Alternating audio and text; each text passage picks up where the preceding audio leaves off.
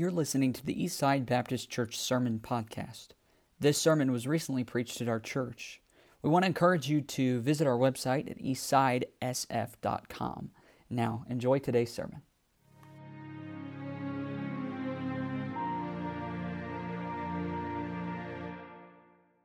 All right, if you have your Bibles, we'll turn to Matthew chapter 23. Matthew chapter 23, and I'm very thankful uh, for the opportunity. I'm thankful for any opportunity to preach God's Word. Uh, I, I figured out in life that people do what they want to do, amen, and, and, and I hope you're in a job that you like doing what you do, amen. And, uh, you know, I learned up in north central South Dakota, most of the farmers that I was around in north central uh, South Dakota, uh, they, they like to farm. They're farmers. They like talking about farming. You couldn't go down to the co-op and people weren't talking about grain prices. You couldn't walk into the gas station and they weren't talking about the price of corn or the price of cattle or whatever uh, it, you know it was. I found out that deer hunters like to talk about deer hunting. Can I get a witness? Amen. I, can I get a witness? Any, any deer hunters here at all? Come on, somebody just put your hand up. Amen. All right, thank you. All right, we got, we got a few there. Amen. We like to talk about deer hunting. We sh- I'll share pictures with you after the service. Amen. And uh, preachers like to talk about preaching. Amen. And uh, preachers like to preach, and, uh, and, and uh, it's, it's an exciting thing to be able to take the Word of God. It's a very serious thing, but it's a very exciting thing to have the privilege to open up the Word of God and take the most exciting book in the world and to be able to go through that and teach the principles of God's Word. So, we're going to look at a subject matter tonight that God dealt with my heart about actually last fall, and I think this is the fourth time that I've preached this message. I actually started writing where I preach things because I'm afraid I'll preach the same message at the same place twice. Amen. And I don't want to do that, all right? But Matthew chapter 23 and verse 23 is where we'll take our text here this evening. And the Bible tells us here, I'm actually going to read a couple verses, uh, and, and it's going to look like when you read the text, you're probably going to sit back and say, Whoa, what is he about to preach to us? I mean, this is a pretty mean text right here, okay? But, but don't worry, I'm, I'm not coming in here to, to, to, to, to, you know, rock the boat and blow everybody out, okay? I, but I do want to preach a truth out of these passages that I believe God has put on our heart. So let's read Matthew 23, verse 23. The Bible said, Woe unto you, scribes and Pharisees, hypocrites, for ye pay tithe of mint, anise, and cumin, and have omitted the weightier matters of the law judgment, mercy, and faith. These ought ye to have done, and not to leave the other undone. Ye blind guides which strain at a gnat and swallow a camel. What an interesting verses. And actually, if you read that whole chapter, that whole chapter is very interesting as Jesus Christ publicly rebukes the Pharisees of his day uh, for their uh, uh, hypocrisy. And so let's read verse 23 one more time. Let's get our minds focused into the verse tonight. Woe unto you, scribes and Pharisees, hypocrites! For you pay tithe of mint, anise, and cumin, and have omitted the weightier matters of the law judgment, mercy, and faith. These ought you to have done, and not to have left the other undone. Let's pray. Heavenly Father, Lord, we're so excited, we're thrilled, Lord, to be able to stand here behind this pulpit and to be able to preach the Word of God again. And Lord, I pray, Lord, as I've prayed so many times, that when I preach uh, to people, Lord, uh, just from the human point of view, and Pastor talked about that some last Wednesday night. Uh, Lord, uh, we can preach to faces, we can preach to eyes, we can preach to ears. But Lord, it's going to take the Spirit of God to work in hearts and to affect transformation of heart for your glory. It's going to take the Spirit of God uh, to demonstrate power, His transforming power in the lives of individuals. And I pray, Lord, that you would do that tonight. Lord, work in our heart this principle, this subject matter that you've dealt with my heart about so strongly. We ask this in Jesus' name. Amen. So, several months ago, I think last fall, maybe around September, God really dealt strongly with my heart as I was reading this passage of Scripture. And as I came down through the verse that I read, that phrase, weightier matters of the law, judgment, mercy, and faith, that really, it, it arrested my attention. I mean, it got my eye, and I couldn't get my mind off it. And for several days and several weeks, I kept thinking about that weightier matters of the law, judgment, and mercy and faith. These are weighty matters. And I began to study that text, and I wanted to preach a message on uh, some weighty things that matter. And as I began to put a message together, man, that subject is so broad. As you look in this passage, he talks about judgment, mercy, in faith. And then you look in another gospel, and he's speaking the same words, but he uses the words, the love of God there. And, and I'm thinking, man, I can't preach in one message on judgment and mercy and faith and the love of God, that's a lot of subject matter. And, and the, really, to be honest with you, when I get done tonight, I'm going to felt like I gave you a whole mouthful just dealing with one of those subjects. But really, God focused me in on that word mercy. And I want to preach on that thought tonight. Mercy matters. Mercy matters. And I, I think if there's ever a time that we need mercy, uh, in the house of God, that we need mercy amongst God's people, that we need to evidence mercy and demonstrate mercy, it's certainly in the days that we're living in. Uh, in, in our text here in Matthew 23, just to kind of get the context, Jesus Christ was dealing with the Pharisees.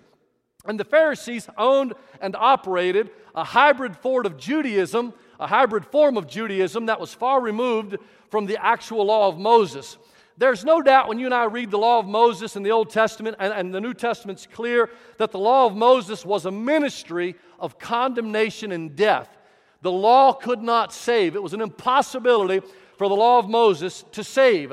And the problem with the first covenant is the problem wasn't with the law. Let me say it this way the problem wasn't with the law of Moses. In Hebrews chapter 10, God talking about that old covenant, that first covenant, the law of Moses, God said, for finding fault with them. The problem was never the law of God. It wasn't that God made a mistake when He gave the first covenant and said, Man, I messed up. I gave people something that they cannot keep. That they, the problem wasn't God. The problem wasn't the law. The problem is people. He said in Hebrews 10, for finding fault with them. The problem is always on our end. We can't keep the law of God. I, I want to ask you tonight anybody here kept the law of God perfectly? If so, please raise your hand. I didn't think so. And if you raised your hand, I'm, I'm going to ask you to start pulling your suit coat back, and I, because you and, and, and guys opening your shirts because I'm going to be looking for some pin feathers. I mean, if you've kept the law perfectly, never sinned, you ought to be growing some wings under there. Amen. Y'all can laugh. Amen. All right. None of us got wings started, right? Uh, uh, none of us. All right. We've, we've all sinned. Would you agree with that? Amen. All right. Talk, talk back to me tonight. It'll help me, okay? I get nervous when I preach here. I don't know why. So if you talk back, it helps keep me from being nervous. All right, now, uh, I'm, I'm saying that the problem with the first covenant was that man could not keep it. We're sinners by nature. And sinners sin because they're sinners.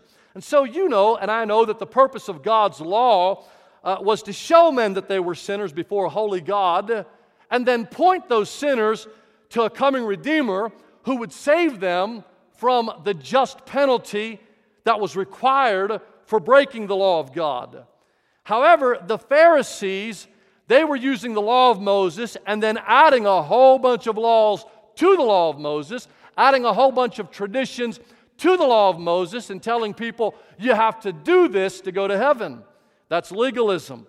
In Matthew 23, our Lord says in our text verse, he, he slams the Pharisees' twisted form of religion as he says, Woe unto you, scribes and Pharisees, hypocrites. And, and the Lord called it, the Lord just called it the way it was. Amen. He didn't mince words. He said it the way it was, and that's what they were. And so, so he said, "Y'all will tithe," and I just he didn't say y'all, all right? He said, he said, uh, "For you pay tithe of mint, and anise, and cumin, and have omitted the weightier matters of the law, judgment, mercy, and faith." They were so careful in their tithing according to the law that they were going to the extreme to make sure that no one missed anything. I mean, and, and by the way, Jesus said he wasn't, he wasn't blasting tithing. He said, This ought you to have done. But they were going to the extreme. They were tithing mint and anise and cumin. Uh, that's, uh, you know, cumin's dill, all right? Here, anise is dill. Uh, go back to your spice cabinets tonight, ladies, amen? And get the little mint leaves out and get your little tea leaves out, amen? And get out, uh, uh, uh, go in there and get the dill out. And I mean, the Pharisees, it'd be, it'd be the equivalent of Pastor Spencer or the deacons of the church coming to your house and saying, hey, I know you guys put money in the offering plate on Sunday morning, but you didn't tithe out of the spices in your cabinet. I mean, you got 10 eggs in that refrigerator, we want one. Amen. I mean, I mean, they were, and if you didn't, I'm telling you, man, you paid the price. I mean, they had become the law. God was no longer the law of God. They were the law of God, and they were the enforcers of the law of God. And so Jesus is really uh, he's, he's, he's nailing them. Uh, he's nailing their hides here as he says, Man, you guys, this ought you to have done, but not to left the other undone. And, and, and so I want to say that what they would do is take something that was a biblical truth, add a whole bunch of their tradition to it, uh, and really zero in, and they, and they would take maybe something that was even a, a complete truth, but they would make a mountain out of a molehill. they would major on a minor, and in so doing, they would minor on the majors. And so Jesus said, You're so focused on tithing and making sure that everybody gets every little, boy, get them salt and pepper shakers, make sure they tithe their salt, make sure they tithe their pepper. You're making sure everything is so to the nth degree that y'all forgot about judgment and mercy and faith and the love of God. And Jesus said, Those were weightier matters than even tithing. They were weighty matters. And, and, and so, and really that's what got my eye because there's a lot of things that we look at in our minds and can say this is a weighty matter, but God said this is a weighty matter judgment, mercy, faith, and the love of God. Tithing, is it important? Yes. But mercy is far more important. Tithing, is it important? Yes. But judgment is far more important. And then in the very next verse, he illustrates, he says, You blind gods which strain at a gnat and swallow a camel. What, he, what he's illustrating is that in his mind, uh, the tithing really was the gnat they were straining at, and they were swallowing the camel of having no mercy, having no judgment, having no faith, and the love of God. Judgment, as we look at this text, judgment that he said they omitted is justice and equity. And under the law of God, God expected the political and the judicial and the religious rulers to apply judgment impartially and in fairness, in an equitable fashion. But the Pharisees knew nothing of impartiality and fairness. Their message had become so twisted with their works salvation, and you got to do this, and you got to do this, and you got to tie to the nth degree, and you got to do this, and don't forget about this. And it got so twisted that Jesus later on in this passage told them, You've literally shut up the gates of the kingdom of heaven to men, and you won't let people enter in. You won't let people go to heaven. Boy, that'd be awful to have the Lord say that about somebody, that you've shut up the gates of the kingdom of heaven. Well, I began looking at that, just that one word, mercy, and began to study that word, and that's what I want to preach on tonight. I, I, and I think we've, we, have we have tried our best to lay out the context there. According to Webster, mercy is that benevolence, that mildness or tenderness of heart which disposes a person to overlook injuries or to treat an offender better than he deserves. Can I just stop and say right there, did God treat you better than you deserved? That's mercy, friend. Amen. Uh, mercy is the disposition that tempers justice and induces an injured person to forgive trespasses and injuries and to forbear punishment. Mercy allows a man to inflict less than the law or justice warrants. Boy, I thank God for mercy because the law and justice warranted that I would go to hell for my sins, but mercy stepped in. Amen. And I want to say, I'm starting to feel pretty good. Amen. Uh, listen, I thank God for mercy tonight. Listen to what Webster said. He said, In this sense, there's perhaps no word in our language precisely synonymous with mercy. The, that which comes nearest to it is grace. It implies benevolence, tenderness, mildness, pity, or compassion, and clemency. But listen to this. I like this, man. This ought to make a backslidden Methodist shout for the glory of God. Amen. Mercy can only, this is what Webster said, all right? Mercy can only be exercised towards offenders. Now think about that for a minute. Anybody here ever offended the law of God? Anybody here ever trespassed the law of God? See, mercy can be offered to you. But for that crowd of Pharisees that say, Look how holy we are, and we've never broken the law of God, and we keep the law of God to the nth degree, they, they, they put themselves in a situation where they say, We don't need mercy. And God, I mean, God looked at them one day. He said, I didn't come to call the righteous, I came to call sinners to repentance. Amen. Hey, if you're a sinner, you qualify for a Savior. Amen. If you're not a sinner, friend, y'all are sinners, but if you think you're not a sinner, what you're saying is, I don't qualify, I don't need a Savior. I'm telling you, you're looking at a preacher that needs a Savior. You're looking at a man that needs mercy. And by the way, I don't just need mercy in the matter of salvation, I need mercy every day of my life. Amen.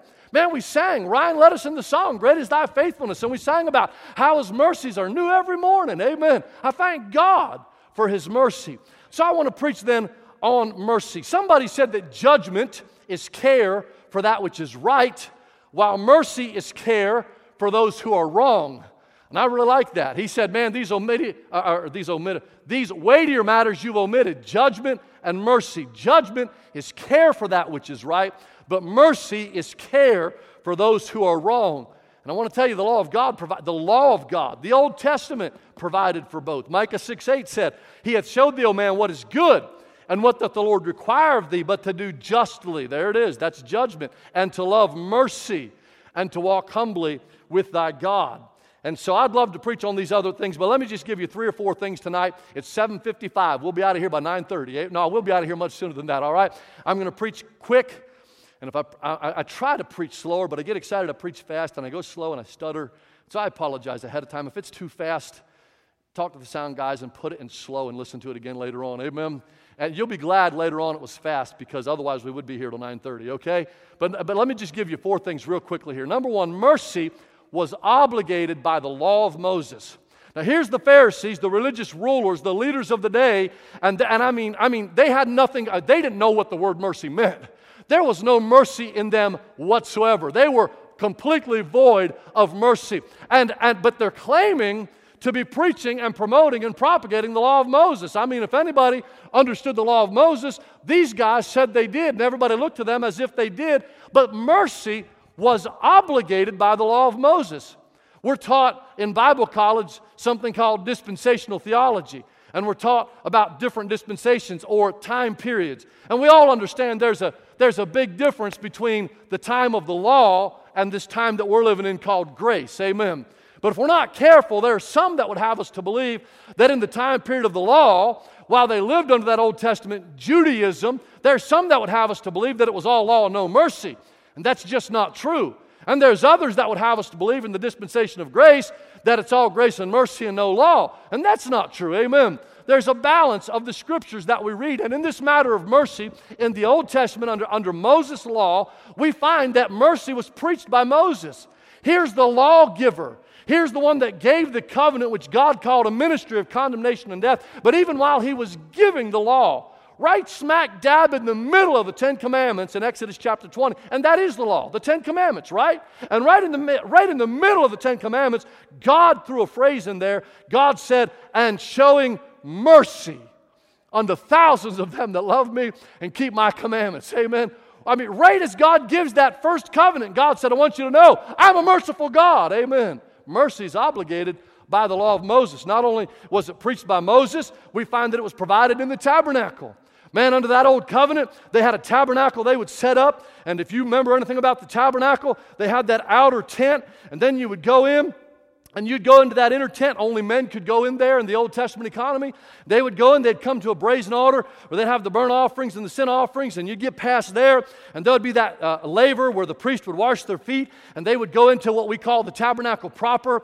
They would go into that building, uh, and, and as they went in to the tabernacle proper, if you went in there, off on your left hand, I believe, there was a golden candlestick. And over on your right hand, I believe, there was a table of showbread. And then if you look straight forward, there was a curtain in front of you. And in front of that curtain was an altar of incense. And if you walked on through there, and there's only one man that could do it once a year, the high priest could walk all the way through there and he could go through that curtain into what God called the Holy of Holies. Amen. And I'm telling you, if you was to walk into the Holy of Holies in the Old Testament, when you walked in there, there's only one piece of furniture, and it's called the Ark of the Covenant. And inside the Ark of the Covenant was the first covenant. I mean, literally, the copy, or not the copy, the Ten Commandments were in the Ark of the Covenant. Amen. And, and a man dare not ever look on the Ten Commandments. Because if a sinner looked on the holy law of God, it would bring about his death. Amen. I mean, the Old Testament tells us of a time when, uh, two different occasions where, the old, uh, where, where, where they looked into the Ark of the Covenant, and one time 70,000 men died because they looked into the, the Ark of the Covenant and saw the law of God. But God had something on the top of that Ark of the Covenant. You know what it was called? What was it called? The mercy seat. Amen.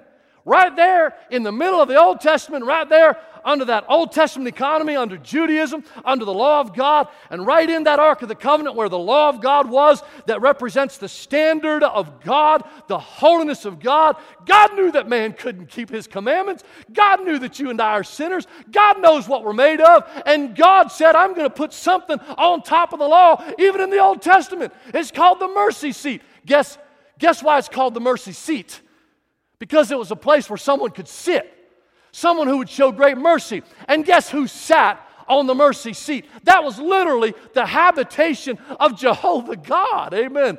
We're talking about God and His Shekinah glory would literally rest on the mercy seat. And I want to just stop and say, thank God. I'm telling you, the Old Testament law obligated that God, I mean, uh, mercy is obligated by the law of Moses. It was preached by Moses. It was provided uh, there, uh, mercy was provided for in the tabernacle. And as long, can I just say this before I move on? As long as blood was put on that mercy seat, the mercy of God could continually be shown. And we learn a truth there. And I don't have time to preach on the blood tonight, but there can be no mercy outside of the shedding of blood. It's an impossibility for God to extend mercy outside of the shedding of blood. And so blood was shed over and over and sprinkled in there over and over and over again as God continued to show mercy to his people. All we see was practiced by God in the Old Testament as well. Is preached by Moses, provided in the tabernacle, and practiced by God. I mean, the Old Testament. I mean, listen to some guys preach and teach, and I'm not being smart, but you'd have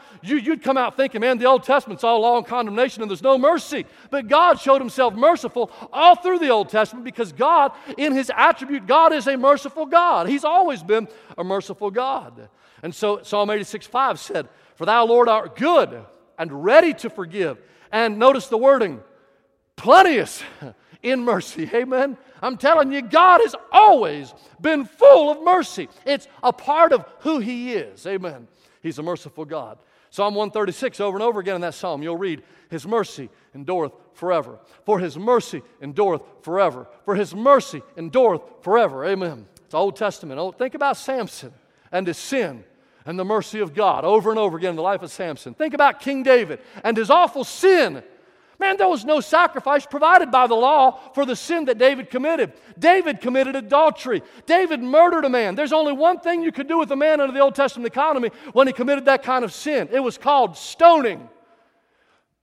David could not be stoned. David could not offer a sacrifice to God. He said in Psalm 51, Sacrifice and offerings I would, it's not. Amen. But what was God interested in? That broken heart and that contrite spirit. And on that, on those grounds, God in the Old Testament, under the law of Moses, showed David the mercy of God. Amen.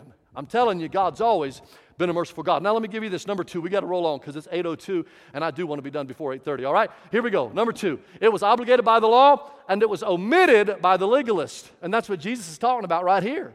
He said, "Man, y'all, you're tithing and tithing and going to the nth degree tithing. And, and if you read the whole chapter, there's other things that were going to the nth degree on, but he said, You're omitting these weightier matters. You're omitting mercy. It was omitted by the legalist. Their ministry, the legalists, the Pharisees of Jesus' day, their ministry desired performance, demanded a penalty, and denied the propitiation of the Lord Jesus Christ. Literally. Their ministry condemned the Pharisees, the legalists. The ones who said, Look how well we keep the law of God. Their ministry condemned the only one who ever kept the law of God perfectly.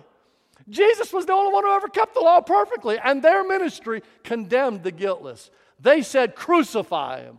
Crucify him. We want to see him die. We want to see him crucified. They condemned the guiltless. They called for his death and they crucified the Son of God. Their ministry omitted mercy because they understood not what mercy was. A Pharisee a legalistic person can never show love and mercy because they don't understand what love and mercy is. They, they can't, you cannot, it, it, it's hard to explain, it's hard to demonstrate something to someone else that you've never experienced for yourself. Amen. It, it's just hard. Matthew 9 13, Jesus said, But go ye and learn what that meaneth. He's talking to the Pharisees. He said, I'll have mercy and not sacrifice. They were saying, You better sacrifice this. You better make sure it's like that. You better do this just right. You better bring it at the right time. You better have the right animal. You better have this and that. And Jesus said, Look here. Hey, guys, I'd rather have mercy than all those rules with your sacrifices. I'd just like to have some mercy. Amen. But he said, Go ye and learn what that meaneth. For I'm not come to call the righteous, I come to call sinners to repentance. I'm just, can I just tell you again tonight? If you're a sinner, there's someone who wants to save you tonight. If you've messed up as a child of God, there's someone who wants to show you mercy tonight because it's a part of who He is. Matthew 12, 7 again, he said, But if ye had known what this meaneth, I will have mercy and not sacrifice, you would not have condemned the guiltless. They condemned the guiltless and called for his death, at the same time saying, We believe in the law of God. What about that? It's impossible to demonstrate something you never experienced. So, so how did they omit it? They omitted it in the, and I'm just going to give you one of my sub points because I really do want to be done by 8:30. All right. Uh, so, and I know you want to be done by 8:30 as well. All right. So they omitted it in the matter of guilt over sin. And again, while we do not believe in a lawless mercy, we would never espouse, hey, you know, you're you're saved by grace. Go out and live like you want to. That's not what we're saying at all. And you know that. But we don't believe in a merciless law either. The omission of mercy caused the Pharisees to condemn the woman that was taken in adultery. Their law was merciless, therefore, they would stone her. And they brought her before the Lord Jesus Christ, and they're ready to stone her. That's, there's no mercy in their ministry whatsoever. And I want to tell you tonight, and we can stand up here and you can sit there and say, Yeah, we're the most merciful people in the world. but truth be known, we're not always as merciful as what we ought to be. Amen. Amen, Brother Upman. That's right. Amen. We're not always as merciful as we ought to be. Our old Adamic nature is merciless. We, in our own pride, would lift ourselves up by casting others down while engaging in the same transgressions, maybe to a different form or of a lesser form than what they're engaged in. Romans 2 1 speaks to that. Therefore, thou art inexcusable, O man, whosoever thou art that judgest. Wherein thou judgest another, thou condemnest thyself. For thou that judgest doest the same things. They're bringing the woman, but where's the man? They said, We got her in the very act. Where's the man? Where's the man? They, they were up to something, all right? Can I tell you the omission of mercy in their ministry? Uh, it, it caused the Pharisees to condemn the woman taken in adultery. It caused the priest to pass by the man who was beaten up and left for dead. You remember the story of the Good Samaritan? Remember the priest comes by. The priest, the religious leader. He comes walking by, sees the man lying there, all beat up and left for dead.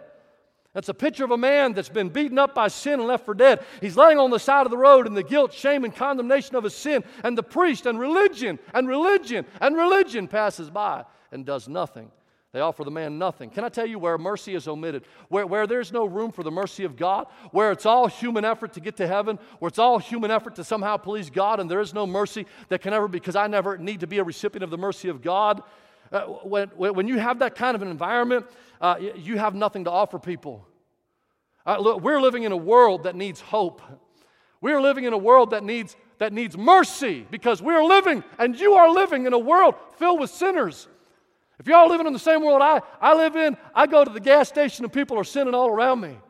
I go into Walmart and people are sinning. I go to work and I hear people sinning and people cussing and people swearing. I was at the barber shop today and the barber, I'm trying to talk to her about church and, and, and going to heaven, and she's telling how when her husband gets home from work, she's going to have to try to wind him down with a glass of whiskey. And, and, you know, and you know what I did? I said, Let me just tell you something. No, no, that's not what I did. Amen. You see, that's what the law would do. But God wants to show mercy. Amen. And so, listen to what I'm saying. Uh, man, the, uh, where, where, where mercy is omitted, hopelessness reigns. Where mercy is omitted, uh, discouragement. Uh, let me say it this way where mercy is omitted, hopelessness reigns, and discouragement and depression and even death are the offspring of hopelessness. They are. We, we, we are creatures that need mercy. And can I tell you, the people that are outside this church, that have not darkened the door of this church yet, they need mercy too.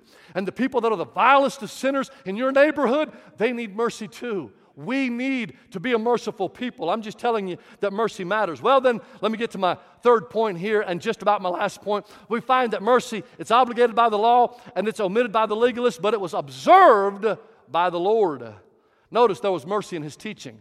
That's what made Jesus so different. He comes on the scene, and everybody else is saying, Do this, and everybody else is holding everybody to this standard of perfection and this standard of holiness, and we're judging you when you come to church by this and this and this and this, and whether you're at our level or not. And Jesus Christ shows up on the scene, and his, his philosophy was different. His ideology was different. His message was different. Amen. And Jesus, he, he said, Blessed are the merciful. Amen. They didn't know nothing about mercy in that day. I'm telling you, the Jews had got so bad in their religion, they were, they were akin to what some of the Islamic terrorists are today, and some of those Sharia law promoting Islamists are today. I mean, buddy, if you cross the line, they'd cut your head off for it. That's how merciless they were. But Jesus comes on the scene and he said, Blessed are the merciful, for ye shall obtain mercy. In Colossians 3:12, he said, Put on therefore as the elect of God, holy and beloved, bowels of mercies and kindness. That's how we're to be known. Eastside Baptist Church, we're to be known as being merciful people, kind people, loving people, gracious people. We're not talking, you know, we're not saying you ignore sin, but we're not saying that you try to judge people into living right. Amen. You've got to, you've got to show them the mercy of God and let them experience the mercy of God, and God will begin to grow them. Amen. He will. Well, James 3:17 said the wisdom is from above. It's first pure, then peaceable, gentle, and easy to be entreated, and it's full of mercy. I like that. Full to the brim. Wisdom that's from above. If the wisdom that you act with on the job site and interact with with your family and friends and your circle of friends, if the wisdom that you're living with and acting with and, and, and, and uh, your actions and reactions are based on wisdom that's not full of mercy, it's not wisdom that's from above. The wisdom from above is full of mercy. Can I ask you this? Can I ask you this, men? Would your wife look at you and say, I've got a merciful husband? Ladies, would your husbands look at you and say, I have a merciful wife? I mean, full of mercy. She's, she's operating with wisdom that's from above. How about your coworkers? Would your coworkers look at you and say, That man's different? That man is a Christian. How do you know he's a Christian? I watch how he acts, and here's the key I watch how he reacts when people who know what he believes come and try to scorn him and mock him and try to jab him and try to push his button, and I watch how he reacts. That man is a merciful man. I'm telling you, it's easier to preach than practice, but that's Christianity in shoe leather, friends. God wants us to be a merciful church. Is our church known in the community as that church that I'm telling you, if you don't toe the line, whoo? Or are we known as a church that evidences the mercy of God to those around us. I want to tell you what God wants us to be evident. He wants us to, He says too much about it. We don't want God to look at us one day and say, Eastside Baptist Church, you hypocrites, man, you tied to the nth degree, but you omitted this thing called mercy and the love of No, no, no, no, not me. I don't want that for our church. Amen. I want our church to be known by God as a merciful church. Amen. A church that showed mercy. How many times have I counseled uh, a husband or a wife who had an unsaved spouse and they were in there and their button had been pushed and i mean they're like i'm tired of being, I, am going to just tell them the way it is or or you know preacher you need to come and visit my husband and just tell him how it is. I want to see him get saved. And i thought that attitude you'll never see that man get saved. Amen. God wants us to be merciful merciful merciful. You mark it down. There was mercy in his teaching.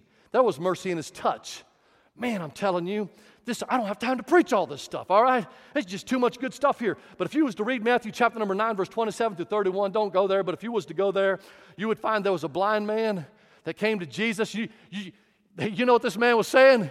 He was saying, Have mercy on me, thou son of David. Do people know you to be a man of mercy? Do the people come to you looking for mercy? Amen. They knew Jesus was a man of mercy. He said, Have mercy on me. You know what Jesus did? Jesus leaned out and he touched that man. Actually, Jesus spit in the ground and took that dirt and spit in it, and then he rubbed the man's eyes, and they told him to go. And I'm telling you, there was mercy. What happened? The man obeyed God, he was healed. Now, now in the Old Testament, I got to give you this. I have to give you this.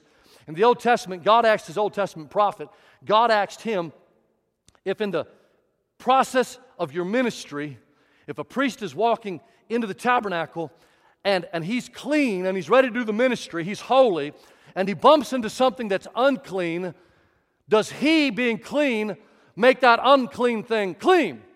And the answer was no. The unclean always makes the clean unclean. Then the Lord turned it around to Old Testament Israel and said, What about it's this way? What about if he's unclean and he bumps into something that's clean? Will the thing that's clean make him that's unclean now clean? And again, the answer was no. When humans are involved, it don't matter which way you turn it, clean gets defiled. But when Jesus Christ gets involved, it don't matter which way you turn it the unclean gets made clean. Because not only did Jesus, in this case, he leans out and touches those men's eyes and they're healed, the unclean was made clean. But in a case where a woman that had an issue of blood for years, she came to the Lord, he didn't touch her. Man, she just reached out and said, I just want to touch the hem of his garment. And she got him. Amen. And you know what happened? She was healed. The unclean, in the first case, the clean touched the unclean and, and the eyes could see again. In the second place, the unclean woman touched the clean and she was healed of her infirmity. I'm telling you, I don't care which way it is with the Lord Jesus Christ, but you can't come into contact with the God of mercy and leave the same as you came. Amen. He'll clean you up. He'll clean your life up. I'm, that's just what He'll do for you. Amen. He's a God of mercy. But then I want to say, and by the way, and, and this is so important because I'm telling you, we, we are to be like Jesus Christ in all manner of conversation. And we ought to be, we ought to be holy and we ought to be loving and we ought to be merciful all at the same time. Amen. That's what God's looking for in the lives of his children. Amen. I believe it was Gandhi that made this statement I would have become a Christian if it wasn't for Christians. What about that? Man, I hate it if somebody on the other side said, I ought to become a Christian, but that James Ruttman, man, that guy, he turned me off. Man, he was so merciless. He was so judgmental. He was so cruel. I hope that we don't portray ourselves in that fashion. Then, lastly, there was mercy in his, in his teaching, there was mercy in his touch, but there was mercy in his tree. Amen. I want to thank God. That's where we have the greatest example of mercy ever. Man, y'all understand? Has it become old story to you and I? Is this, so we just kind of brush it out and say, oh, you know, yeah, we know that happened? Jesus Christ, He came to this world 2,000 years ago. You know why? Because He loved those people that had broken His law. He loved those sinners that have sinned against Him. You sinned against God tonight, He loves you. You say, well, I'm saved by the grace of God, I've messed up. Guess what? He still loves you, amen? You can't, me- listen, you can't mess up. If you're still alive and breathing, you can't mess up. But if you fess up, He won't forgive you, amen? Because He's got mercy that He wants to show to you. As He, he well, I'm telling you, He wants to show you mercy. Amen. Well, there's mercy in His tree. It's a distinguishing attribute of the supreme being. And nowhere is mercy seen greater than in Calvary. Galatians 3:13 said Christ hath redeemed us from the curse of the law, being made a curse for us. What? Christ was made a curse? Oh yes. Jesus Christ, listen, is there anybody here tonight that you've got guilt in your mind right now because of the sins you've committed in the past? Can I tell you, Jesus Christ died for that sin? Can I tell you, maybe you're here and saved by the grace of God and you say, Man, I messed up as a child of God. Can I tell you, the same Jesus died to save you, died to forgive you, amen, if you just come back and confess it? You say, It can't be that easy. I'm telling you, it can be. 1 John 1 9 said, If we confess our sins, He is faithful and just to forgive us our sins. Why? Because He's a merciful God. God wants to forgive us. God, I'm, I'm, telling you, friends, God loves us. God wants to, He ain't saying, go out and live in sin so I can forgive you. But the fact is, as hard as you try to live right, you're going to mess up. And when you do, you can come to Him and fess up, and He'll forgive you. I wonder tonight, you know, before I got saved, how many of you ever read the book Pilgrim's Progress? Ever read that book, Pilgrim's Progress? Great book. Man, before I got saved, I read that book, and they had Pilgrim, and he was walking and walking out of the city of destruction and through the, all the places he went until he come to Calvary. Remember he, remember, he has that burden on his back. Just everywhere he goes, he has that burden, and it just gets bigger, and it just weighs him down, and he's trying to go. I'm telling you, friends, that's how I felt like before I got saved. I am not kidding. 15 years old, 16 years old, I knew I was a sinner and I knew I deserved to go to hell. I mean, my dad was a pastor. I mean, I'd heard the gospel preached my whole life. I knew what I was doing was wrong. I knew I had offended a holy God. And the weight and the guilt of my sin was pressing down on my shoulders. I'm telling you, in November 1991, when I got beside my dad's bed as a 17 year old preacher's son and I asked Jesus Christ to forgive me, I'm telling you, it don't happen to everybody the way it happened to me, but I'm telling you, it felt like that burden that pilgrim Talks about rolling. I'm telling you, I man, I got up, I was lighter when I got up than when I got on my knees. Amen. There was a burden that was gone. It was the guilt of my sin. Can I tell you tonight? Listen to what I'm saying. There's been times since I got saved. Man, I'm ashamed of those times. I wish to God I could go back and turn back the clock different times after I got saved where I failed God, where I've sinned Romans 6 said, What fruit had you then and those things wherever you're now ashamed? And I hate it. And I wished I could turn the clock back. And I wished I could go back and say, I didn't do this or I didn't do that. But I'm telling you, there's never been one of those times. But when the Holy and the sweet Spirit of God put his finger very gently on the sin of my heart and said, Thou art the man, and you've sinned against me. And what are you going to do? And I'm telling you, that guilt's built up. You don't want to tell others. You don't want to tell your preacher. You don't want to tell your family. And you sure don't want to tell God. But I'm telling you, when you get on your knees before the God of heaven, amen, and just come clean with God, I promise you, man, there's mercy. There's mercy. You say, why? Because he's full of mercy.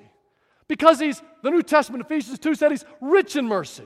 Because Psalms 86 said he's plenteous in mercy. What I'm telling you is where sin abounds, your sin, my sin, grace and mercy much more abounds. Amen. I'm thanking God. He went to a cross. He took the curse of my sin upon him. By his stripes, Isaiah 53 said, we were healed. He took my sin.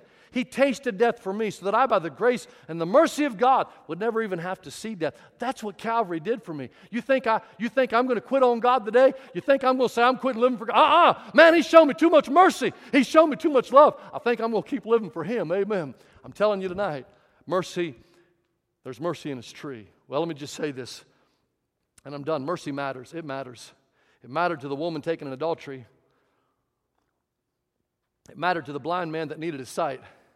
It mattered to a dying thief on the cross. Amen. It mattered to me in November of 1991 when I got on my knees and begged for mercy. And it's mattered to me many times since as I got on my knees again as a child of God and said, Lord God, forgive me. Oh, God, forgive me. And I, I can promise you, there's never been a time where in my heart I said, Oh, God, forgive me. I promise you. Never been a time I failed God, but God hadn't been faithful to forgive me. Amen. When I called upon Him. You say, Why? Why? Because He's God and because He's merciful. And the message you and I is go and do likewise. Amen. We need to be merciful.